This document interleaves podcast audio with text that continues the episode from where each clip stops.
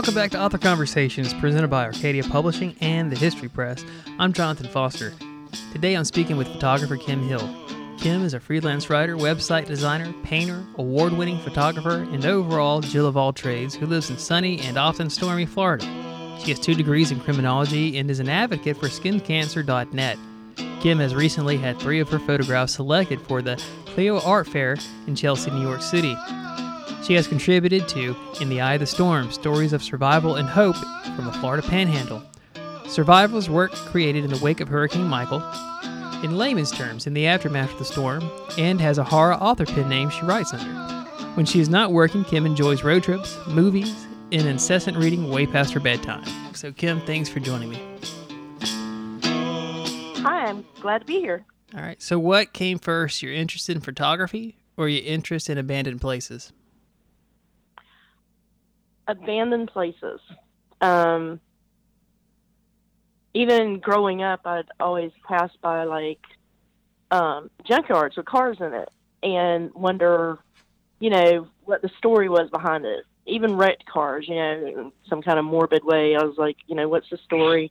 You know, are the people okay? That kind of thing. And um, so for years, you know, even later, you know, if we saw like an abandoned place or whatever, just started taking pictures of it, and because it was just interesting and different, and um, it kind of grew from there. But then we became uh, professional photographers, or you know, mid-professional. You know, we did weddings and stuff like that, and it kind of flourished from there. You know, and so we were able to combine, you know, both loves into one thing. Yeah. I mean, it's uh, when you were able to. It's rare for somebody to find something that they love to be able to do. If you can combine both of your hobbies together into, especially to do something like a book, uh, that's something really special. Uh, very much so. Um, I my job is my you know my um, career. I'm a freelance writer, so you know combining all of that together is just phenomenal. You know, I love it.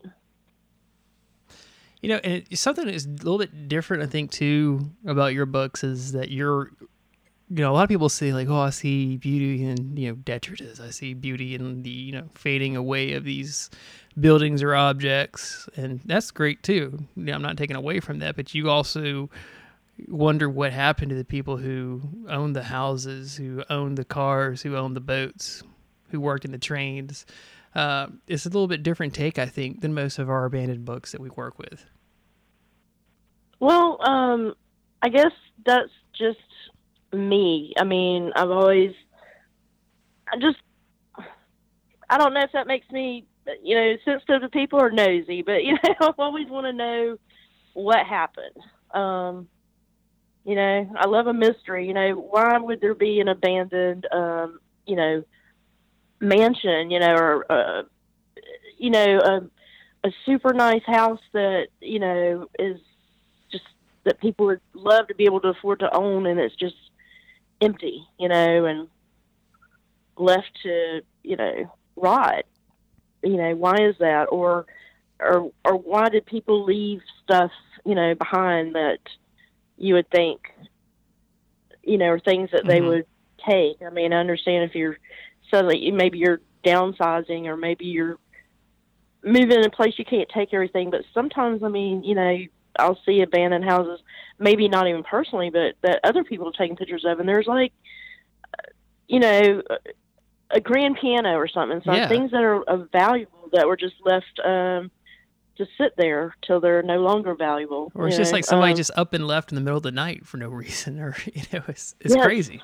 So I find all that fascinating, um, you know, and of of the why. You know, how did your I mean, I could understand some things, you know, maybe a car or a boat, maybe you couldn't afford to have it moved, um, or because I've got plenty of those and nice boats too, but not everyone can, you know, whatever happens that they can't afford to maybe get it, and I forget the term for what it is when you have to move the boat and pick it up. There's an actual word for that, but you know, understand that, but I don't know. It's just even if you the people died, say in a house, usually you would think it would go to like an estate, or if they didn't have any heirs, it, at least the the county would, however that works, take it over yeah, or the bank or, or whatever, something would do something. They just.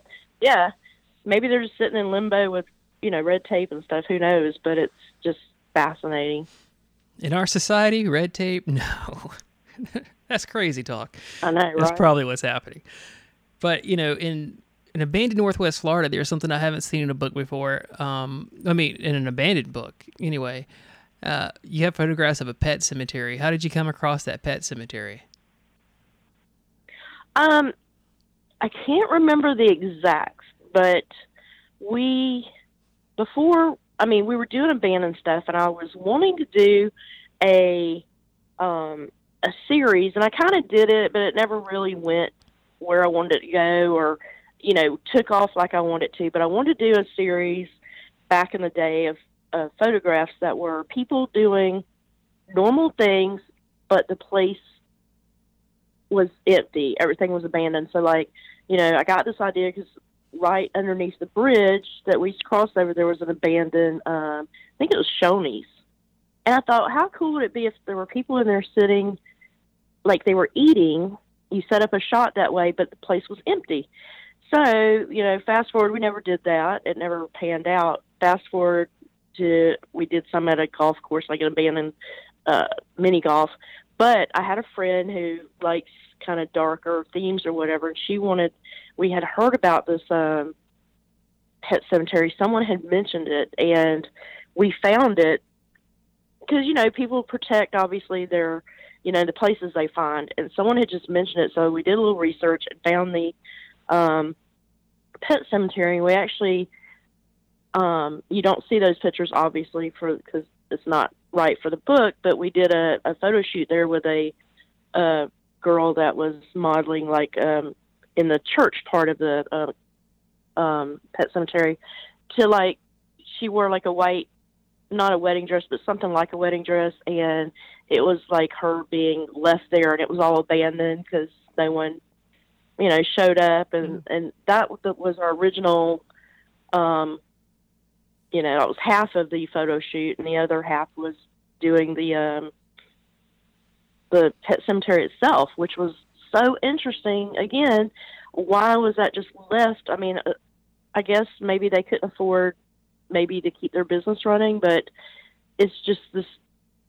And the outside's beautiful, though. I guess the people that, or it was, you know, would take care of their pets and they would do the grass cutting. It's kind of, it's not remote, remote, but it's like off the beaten path. You yeah. can't just, you usually just don't run up on it because there's a lot of trees in the front and all. But it was a, a, a beautiful little pet cemetery outside until um, the hurricane. Now there's just trees. I mean, it's just covered in trees. You can't even access it now. But um, but that was our idea, and that's how we got the pet cemetery. So we found another one that someone told us about, the one in Pensacola. So we um, got some pictures of that. So I just anything abandoned like that is cool as heck, especially something different, you know? Yeah, it was way different. And you have a lot of different stuff in here too. I mean, you have photos of abandoned jets from a military crash that had happened. Uh, yeah. railroad cars, uh, rusting farm equipment, and everything. I mean, it's just the way you came across all this stuff's incredible. Especially the stories with the jets was incredible to me.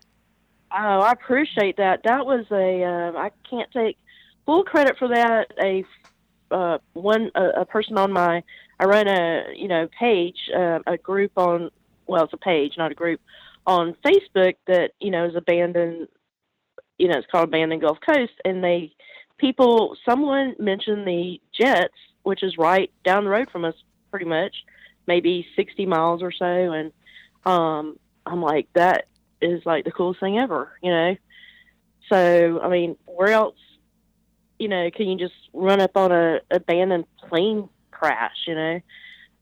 So that was one of the most uh, fascinating ones, and of course the uh, the Dozier School was the other one, which we've all been to around here, I think. you know, Yeah, many times. actually, you know, Kim, I wanted to talk to you about that because in one of my very first podcasts I did with the company, um, a fellow Floridian um, of yours, Mark Muncy, who's written "Creepy Florida," "Eerie Florida," "Freaky Florida," um, he wrote about the Dozier School for boys and its history, and but you Oh, actually got in to photograph the site.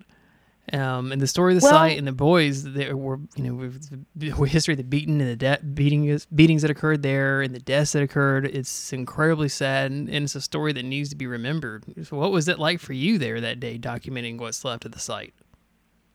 Well, I was there with um, my best friend, and he um, he's about I guess he's he, he's about ten years older than me, and he it hit him very hard because um, he could relate to some of the I guess you know like the you know boys being sent away to school or whatever that kind of thing, and although he'd never been there, he was very upset about while we were there. Um, it was at the first part when you try to we we couldn't go in in you know uh, Mhm. because there was a guard you know they've got it you know they've got arm but he talked to us he was really nice he let us take pictures through the fence and all but the opposite side of the street is some of the housing and the church and all that which you can access. So that's fine. And then we went around the back through the woods. It was hot as heck and it's been raining so everything was muddy.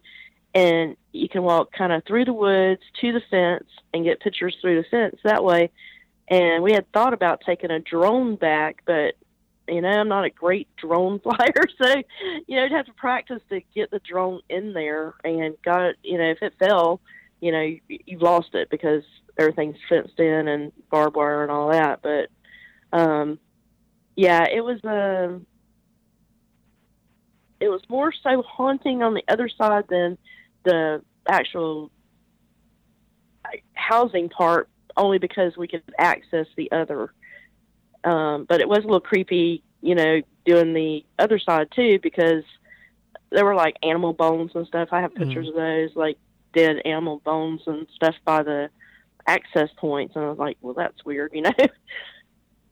it is weird yeah So, it's one of those sites that i hope doesn't get lost to history and the story about what happened there doesn't go away um, i hope you know your books like yours and books like mark's that have been written with the story in it uh, keeps that keeps that alive so people don't forget about the tragedies that occurred at the dozier school so but that was interesting to actually see in people's- images yeah.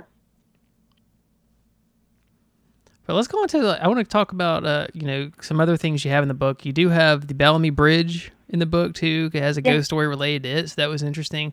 But you got boats, and even though there's boats in this book, I'm going to guess that in your next book, Hurricane Michael's Aftermath, which focuses on Hurricane Michael's aftermath, that comes out I think in May. Um, you're going to have a lot of abandoned boat, boats in that book too. And what brought about you wanting to write a book about abandoned what's left after or still is abandoned after Hurricane Michael came through? Well, that one that one was a sensitive topic. I was scared. I wanted to showcase a lot of things. Uh, one, obviously, being abandoned stuff, but also our area after the storm. And but I also want to be sensitive to the people who live here Mm-hmm. and you know it may be their house that you know there's a picture of or or you know whatever so i actually talked to a friend who's also a photographer in mexico beach um which was hit the hardest. That was like ground zero. And um he lost you know his house his three of his cars that kind of thing. Um you know and i said you know if i do this you know how would you feel about it? You know, and he's like, "Oh no, it's no big deal. I've got some pictures you can use too." Because he, he, you know, was there right when. We could only go, you know, a few weeks later, and um, so I just wanted to share, you know, how things look, and, and of course, I put in a disclaimer that some of the places I took pictures of would obviously be, um, you know, torn down. Some would be rebuilt, and some are the way they are now. So I put that little um, caveat in there to try and you know be sensitive to people who lost things or you know you know their home or their vehicles or whatever and still tell the story. And you know because a lot of people in this area felt that we were forgotten because Yeah. there were a lot of disasters going on at the same time you know uh, obviously. And you know it's not a contest but you know you do kind of feel like hey what about us you know? So you know anything that brings a little bit of attention to what's still going on i mean there's places that still look exactly like they did you know october 10th 2018 so Yeah, and you know, and with that storm, I remember watching it because, of course, every year it seems here in Charleston that we have to evacuate. We're getting evacuation order. And, you- Right. You know, you do get kind of like because you know this living near the coast, you know, down there on the Gulf Coast, you get kind of lackadaisical and you can get jaded about hurricane warn, you know, warnings and evacuation orders. Um, oh yeah we stayed yeah, you know, they're like, if, if, I mean, let's be honest, they say it's a category one, you're kind of just like, yeah okay, that's like a big wind. You know, you kind of get that kind of feeling Yeah. every once in a while about it when you really shouldn't, let's be honest, but you can. Uh, but yeah, I remember that storm, though. We are, my wife's family lives in Thomasville, Georgia. So I remember even into Thomasville, which is, you know, just maybe, you know, 30 miles north of Tallahassee, you know, they had to evacuate that far inland too to try to get away from it. You know, we thought that that storm was going to shift and come up the east coast. So we were thinking about going to Thomasville to evacuate if we had to. So it was just, that was one of the storms where it was kind of crazy because you didn't really know where it was going to go. And, uh, Yeah, and that's why we stayed because you know we've been through a three with Hurricane Opal, so we're like, mhm. you know, if it comes in a two or a three, who cares? yeah, You know, it's like you kind of start worrying when they're talking about a four. yeah. Well, when we went to bed on Tuesday night, um, Tuesday it was like a category two. They had talked about it, but when we went to bed, I mean, this was the fastest. If I'm not mistaken, if I give any wrong facts, it's not intentional, but it was like the fastest, like growing. I mean, by the time we woke up, it was, you know, pushing like a. It was coming in as a category four well, it's too late to leave because we're surrounded by bridges to get it, hmm unless you go up, you know, towards Dothan, and and then the you know the roads are gridlocked, the bridges are closed, you know, you're kind of stuck. So we, you know, hoped for the best and wrote it out, and then turns out later it was a Category Five that hit us, and um, I was terrified, and I love storms, but it was um, the scariest thing I've ever been through, and it's like we shouldn't have stayed, but you know, who knew, you know. But as we're talking right now, we are you're isolated in your house. I'm isolated up here in Charleston in my house, and we're all of us dealing with this pandemic right now. Um, but once we're out from this pandemic, uh, we're going to be going out. We're going to be going to uh, rescheduling you some book signings, and we are going to be going back out into the community. And I'm guessing you're itching to get back out and taking some more photographs of abandoned places. Oh, I am. That's the only thing I can do here, at least. Um, I could go out and take photos if I want because you wouldn't be around anyone. Thanks again to Kim for joining me and to you for listening. And you can find Kim's books at arcadiapublishing.com and at your local bookstore. While you're at arcadiapublishing.com, look for other books on your town by entering in your zip code to the search bar. Are you interested in being a local history author? Does your town or state have a story that needs to be told? Scroll down to the bottom of the page at our website and click the Make Me an Author button to learn how to write a book with Arcadia Publishing and the History Press. Once again, I want to thank Jay and Bill's Unnamed Band Project for the theme song to the podcast. And you can find them on Facebook under the name Jay and Bill's Unnamed Band Project. I'll talk to you soon.